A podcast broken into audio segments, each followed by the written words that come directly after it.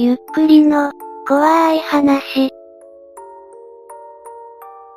電車におかしい女が乗ってきた。2チャンネル、同人いた。そこに恐怖を感じた者が書き込んだ。怖い話アット同人23。同人ならではの怖い話から、同人者が味わった恐怖体験まで、幅広く怖かった話をどうぞ。ここは同人に関する怖い話すれです。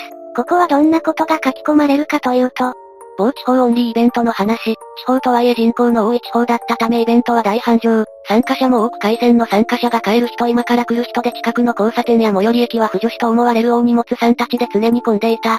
祝日がかかった日曜日のイベントだったのだが、イベント会場から出て一番大きな道の交差点の信号を青になった瞬間私を含むイベント帰りの回線参加者たちで渡ろうとした時、信号無視で突っ込んできた右翼さんの外線車にほんの100センチ前を歩いてた子たちが惹かれた。大勢の子たちは外線車の側面にバシバシって感じですられただけで、怪我は転んで膝や手のひらをすりむいた程度だった。でも二人ほどリアルに跳ね飛ばされて一人は痛いって言ってるけど、もう一人は動かない。慌てる右翼さんたちが真っ青になりながら外線車から降りてきて大騒ぎになってた。惹かれた子と一緒に参加した子たちっぽい集団とか大泣きしてて地獄絵図。惹かれた子の戦利品の同人誌が大量に散乱してて周りのイベント帰りの同志たちが同人誌拾ってあげて誰かが持ってた紙袋に中身が見えないように集めてあげてた。パトカーや救急車が通報してから20分経っても全然来なくて大通りは渋滞が発生。駅近くだったため、駅の交番からおまわりさんを私が呼んできた。その後、惹かれた子たちは連れて行かれてたけどどうなったのかは知らない。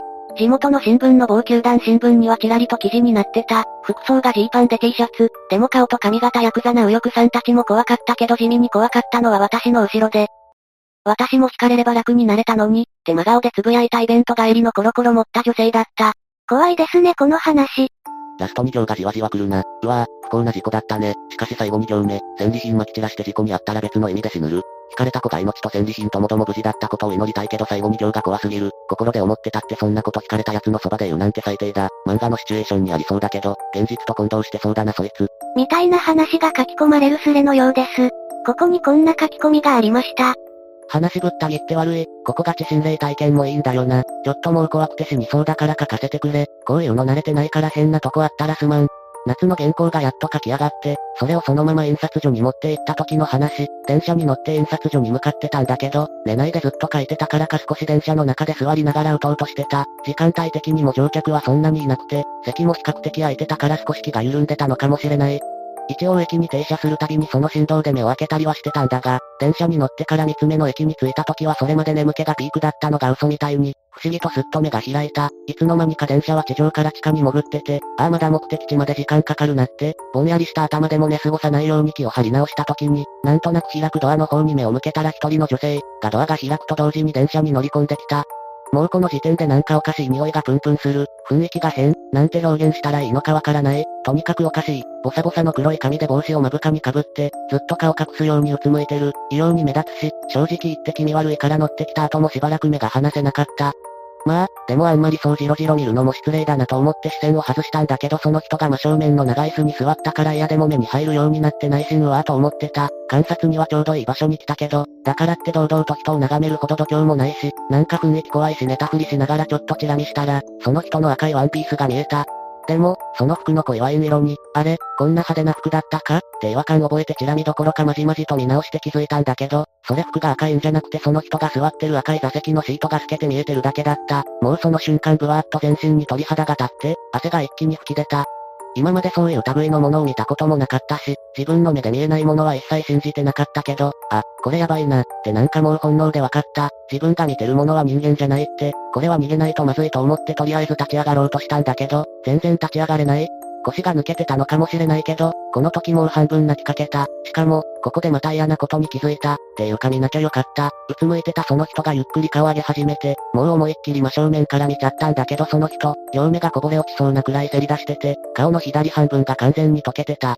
本当に怖いもの見た時ってドラマとか映画みたいな叫び声って出ないんだな。その顔見た時はもうダメだと思って電車が駅に止まったのを見計らって、死に物狂いで足を動かして降りた。とにかく怖くて人のいる方へ走って、改札の駅員の驚いたような顔を見てやっと安心できた。電車のドアが閉まって出発するのを見て、自分のいた車両が通り過ぎるのを遠くから見てたけどさっき自分が座っていた椅子の正面に、その人座ってなかった。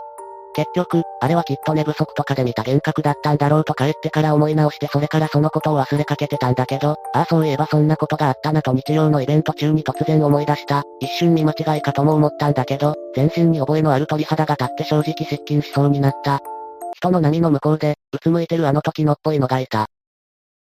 やっぱりあれも電車から降りてついてきてるっぽい。日曜俺が帰ってから家の猫がおかしい。普段はめったに泣かないんだけど廊下を見ながらうなってる。で、だんだん猫が睨んでる方向が変わってきてる。廊下、部屋の隅、俺の寝室に変わった。もう死にたい。でも吐き出せて少し落ち着けた。とりあえず手元の武器は大量のすく水18金本しかないけど頑張ってみる。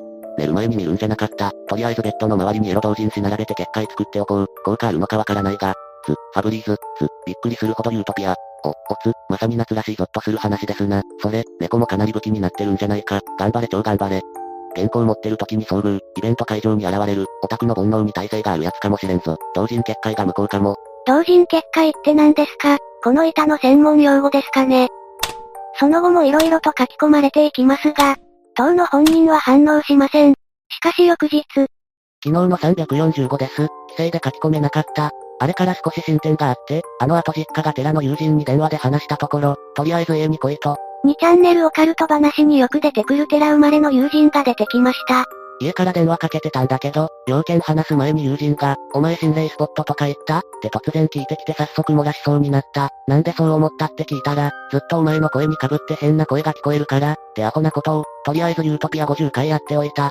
猫は相変わらず夫婦言って俺のそばから離れようとしない。あと今朝風呂入った時に、風呂場に赤い血みたいな斑点が一個落ちててとうとう自分にも所長が来たのかと思ったけど性別的にありえないし女も可愛い妹もいない一人暮らしだから出所のわからない血っぽいそれに朝から死ぬほどがくぶるした。気持ち悪いなこいつ。本当に恐怖してる人間の文章ではありませんね。もうマジでヤバそうだから明日そいつの家に行ってくるわ。今日は猫に守ってもらう。それより疲れた経緯とか話すだろうから友人に俺がガチオタだってバレる。どうしよう。いろいろ助言くれた人ありがとう。多分大丈夫だろうけどこれ以上何かあったら、もう同人関係ないしお買いたいくわ。なんか気持ち悪いからオカルト板に来ないでほしいです。とりあえず煩悩が効くみたいだから家の中にいる奴におっぱい見せろって言ってみる。確か女だったからもしかすると見せてくれるかもしれん。こんなこと言ってるけどマジで寝れないくらい怖い。こうして舞台をオカルト板に移します。身の回りで変なことが起こったら実況するスレ176。身の回りで何か起きた時用の専門スレです。私も多少見てたことありますが面白くなることは滅多にないスレです。同人板から誘導されてきました。規制があるので途中でいなくなったらすみません。ここまでの経緯を書き込みました。やあいらっしゃい。ところでペットボトルは部屋にあるかな塩に関してはテンプレの丸清めの塩に関する注意事項丸は読んだかいやるならこれに注意してやるんだ。霊感な友人に電話はできないかいペットボトルはある。塩は閉じ込めたら怖いので諦めます。友人には何回か電話してるけど繋がらない。こっちの携帯の調子が悪いからかもしれん。電源切れたりついたりする。非常トイレは確保だな。もう寝てる可能性もあるか。同人さんってことは萌えで気をそらすのがいいかもな。ところでその女について友人は何か言ってたか。ああ、トイレ用か。もう我慢できなかったから行ってきたよ。ドア開けっぱなしで、本で気を紛らわしてる。煩悩が効くらしいのでベッドの周りを本で固めてる。友人は電話越しでしか会話してないけど、お前の近くでうなり声がする、って言われた。友人の話だと、実際会わないと何がついているのかまではわからない。でも一番声のでかいやつに引きずられて弱いのが何体かいる、らしいです。一番でかい声っていうのが多分その車内で見たやつじゃないかと、そろそろ規制かかるかもしれない。まずは、あんまり怯えないこと、生きてるということは、それだけで死人より強いから、よく言う、生き霊は怖いっていうのはそういうこと。だから、まず、自分の方が戦ったら強いんだってことは肝に銘じとけ。もう意地はしない方がいいと思う。もう中にいるっぽいから、持ったら閉じ込めてしまう。するのなら、明るくなってから、家中開け離して、家の中心から外へ、血を巻いていく。でもその頃には友人から連絡ありそうだね。とりあえず、落ち着け。一人が怖いなら、猫と一緒にいろ。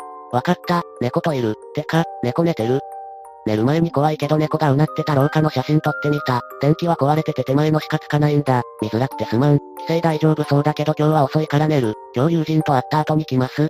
画像は見つかりませんでした。ムンクみたいな顔が見えるのはきっと気のせい。いくつかそれっぽいのも気になるけど、これ何か合成してない、バリとかの神様、の彫刻みたいなのが見えるんだが。オカルトいた住人は本当に見える人がいるんでしょうかすごいな。正解。奥が出窓になってるんだけどそこにアイヌの木彫り像がある。それだと思う。それよりも、それっぽいのって何ですか？本当にあったのかよ。この日はこれで終わり翌日の昼。昼休みに入ったから来た。昨日は廊下を歩く足音がうるさくてよく寝られなかった。何か引きずってるような音が廊下から自分の部屋の前まで行ったり来たり、こう書くと怖いけど探してるっぽい感じ。布団の上に丸まってた猫も顔を廊下に向けて耳立ててるし、怖すぎるから布団の中で声出さないでじっとしてた。もともとおかしなことが起きる家だからそういうのには慣れてるんだけど久しぶりに冷や汗かいた。友人に夜のことを報告したら、とりあえず元気つけとけって言われたのでリポディガン飲みしてます。リポディよりコンビニ飯でもファーストフードでもいいからとにかく食べろ。腹に力が入らないぞ。手窓に置いてある木彫りの、なんてレベルじゃない。足元から天井付近まで大きな顔が2つ。上側は目の大きいおじさん。下側はゲゲゲの鬼太郎に出てくる和牛道みたいなの。あと、照明のせいか天井から液状の何かが滴ってるように見える。前日挙げられた画像の話のようです。白いクロスの上の角にでかいオーブ一つ、天井から大きな顔が見下ろしているように見える。廊下奥に足、頭痛くなってきたのでやめます。写真がえらい判定食らってて涙目。そうか、本当にいるのか、撮った時は何も見えないなと思ってたけど、もう怖くて画像のアドレス開けない。今回に限らずこの廊下はいつも嫌な感じがしてた。前に変な笑い声を聞いたのもこの廊下、この不気味廊下のことも合わせて聞いてくる。一見家っぽく見えるんだが、一人暮らしかな。家族が誰かいれば怖さは緩和されるかもしれんけど。少し前まで家族と一緒だったんだが、今は分け合って一人と一匹暮らし、ただでさえ前泥棒に入られたことあるから夜に一人は本気で怖い。早く寺生まれの友人に会ってこい。そろそろ友人宅に着くので、また後で終わったら報告に来ます。それから6時間ほどで帰ってきました。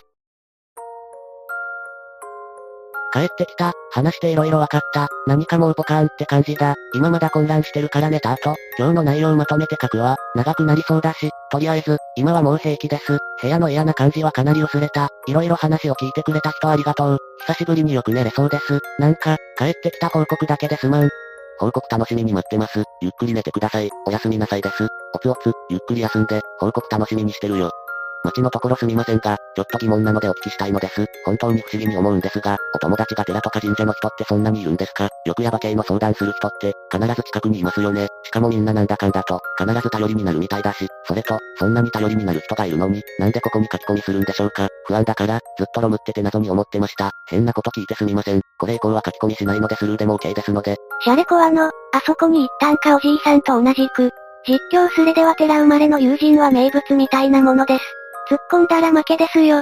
書き込みしないならスルーされてもしょうがないな。一方的にお前さんのために質問に答えろとかこのしょうか。そんなにいるんですか？そんなにいません。必ず近くにいますよね。よく読めばそうでもありません。必ず頼りになるみたいだし、頼りにならない場合も結構あります。なんでここに書き込みするんでしょうか？味方は多い方がいいし時間も関係ないからね。目立ってる話は頼りになる人が近くにいることが多いだけ。触れてはいけない場所に触れると拒絶反応が起きます。そんな中市が帰ってきました。遅くなってすまん。あ、ありのまま昨日起こったことを話すぜ。こういう書き方するからネタっぽく見えるんですよね。寺について久しぶりに友人に会って早々に、お前ドラクエか、と言われる。俺、別に勇者コスプレしてないし級もまだクリアできてないし何のことかわからず、ハテな状態のまま友人に寺の中へ通されて早速友人父、住職、に話を聞いてもらいました。で、詳しく説明する前に俺を見た友人父が、〇〇、体痛くないか、と聞いてきた。首から肩にかけて残りがひどいです。って言ったら、生きてるのがついてる、と、友人父の言葉にポカンとしてたら友人が、生き量がひっついてる、と解説してくれた。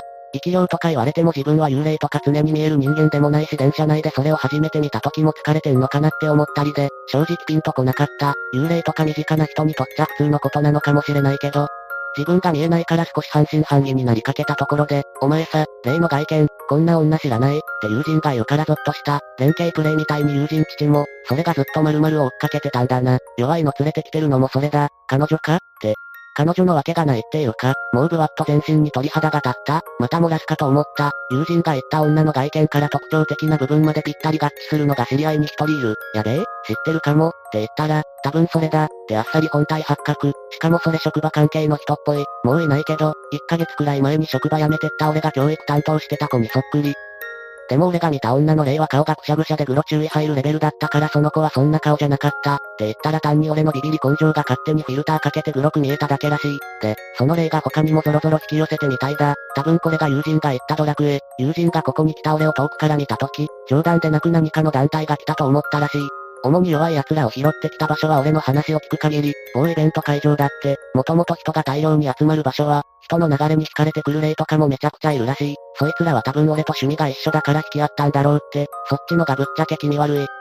色々と話を聞いてもらって、とりあえず友人父にお払いしてもらった、軽い自己除霊、の方法も教わった。でも生き量って払ってもまたひっついてくることがあるんだと。ただ、向こうの念が薄れたりしたら自然といなくなるだろうって、彼女の念はもともとそれほど強くないらしい。放っておいても俺の場合守護霊がかなり強いからそうビビるなって言われた。あと、驚いたのが家の猫。猫がかなり俺を守ってくれてたっぽい。